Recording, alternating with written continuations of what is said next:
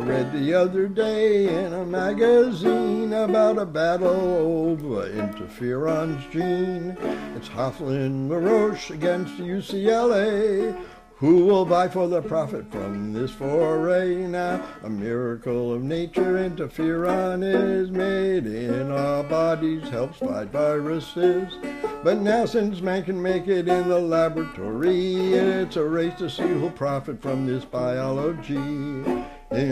Interferon is a protein that's mighty grand and may help fight cancer throughout the land. But the scramble for the right to profit from this event has left many scientists with discontent. Year 1977, a person in Los Angeles had one foot in heaven, but before leaving this earthly shore, gave some cancerous bone cells to the school next door. Koeffler and Golde kept the cells alive, feeding in them and watching them divide, searching all the time for some new insight. Leukemia, the disease they were trying to fight. Interferon is a protein that's mighty grand and may help fight cancer throughout the land. But the scramble for the right to profit from this event has left many scientists with discontent. Scientists usually think it's okay to give friends cells for them to survey. So first to Gallo some cells were sent who conducted some routine experiment. Among the things that he did see was that cells made interferon beautifully. He told Golde about his attribute and also Sidney Pestka of the Roche Institute.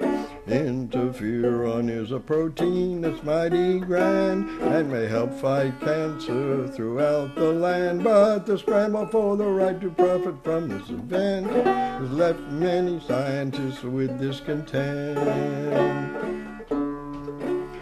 Now Pestka had tested Gallo cells before, and these were really Golde's, and therefore Pestka had to ask for Golde's permission to examine them for interferon production. At this point, the story is in dispute among Golde, Gallo, and the Roche Institute. But Pestka went on with his experiment. An interferon super producer was his intent. Interferon is a protein that's mighty grand and may help fight cancer throughout the land. But the scramble for the right to profit from this event has left many scientists with discontent.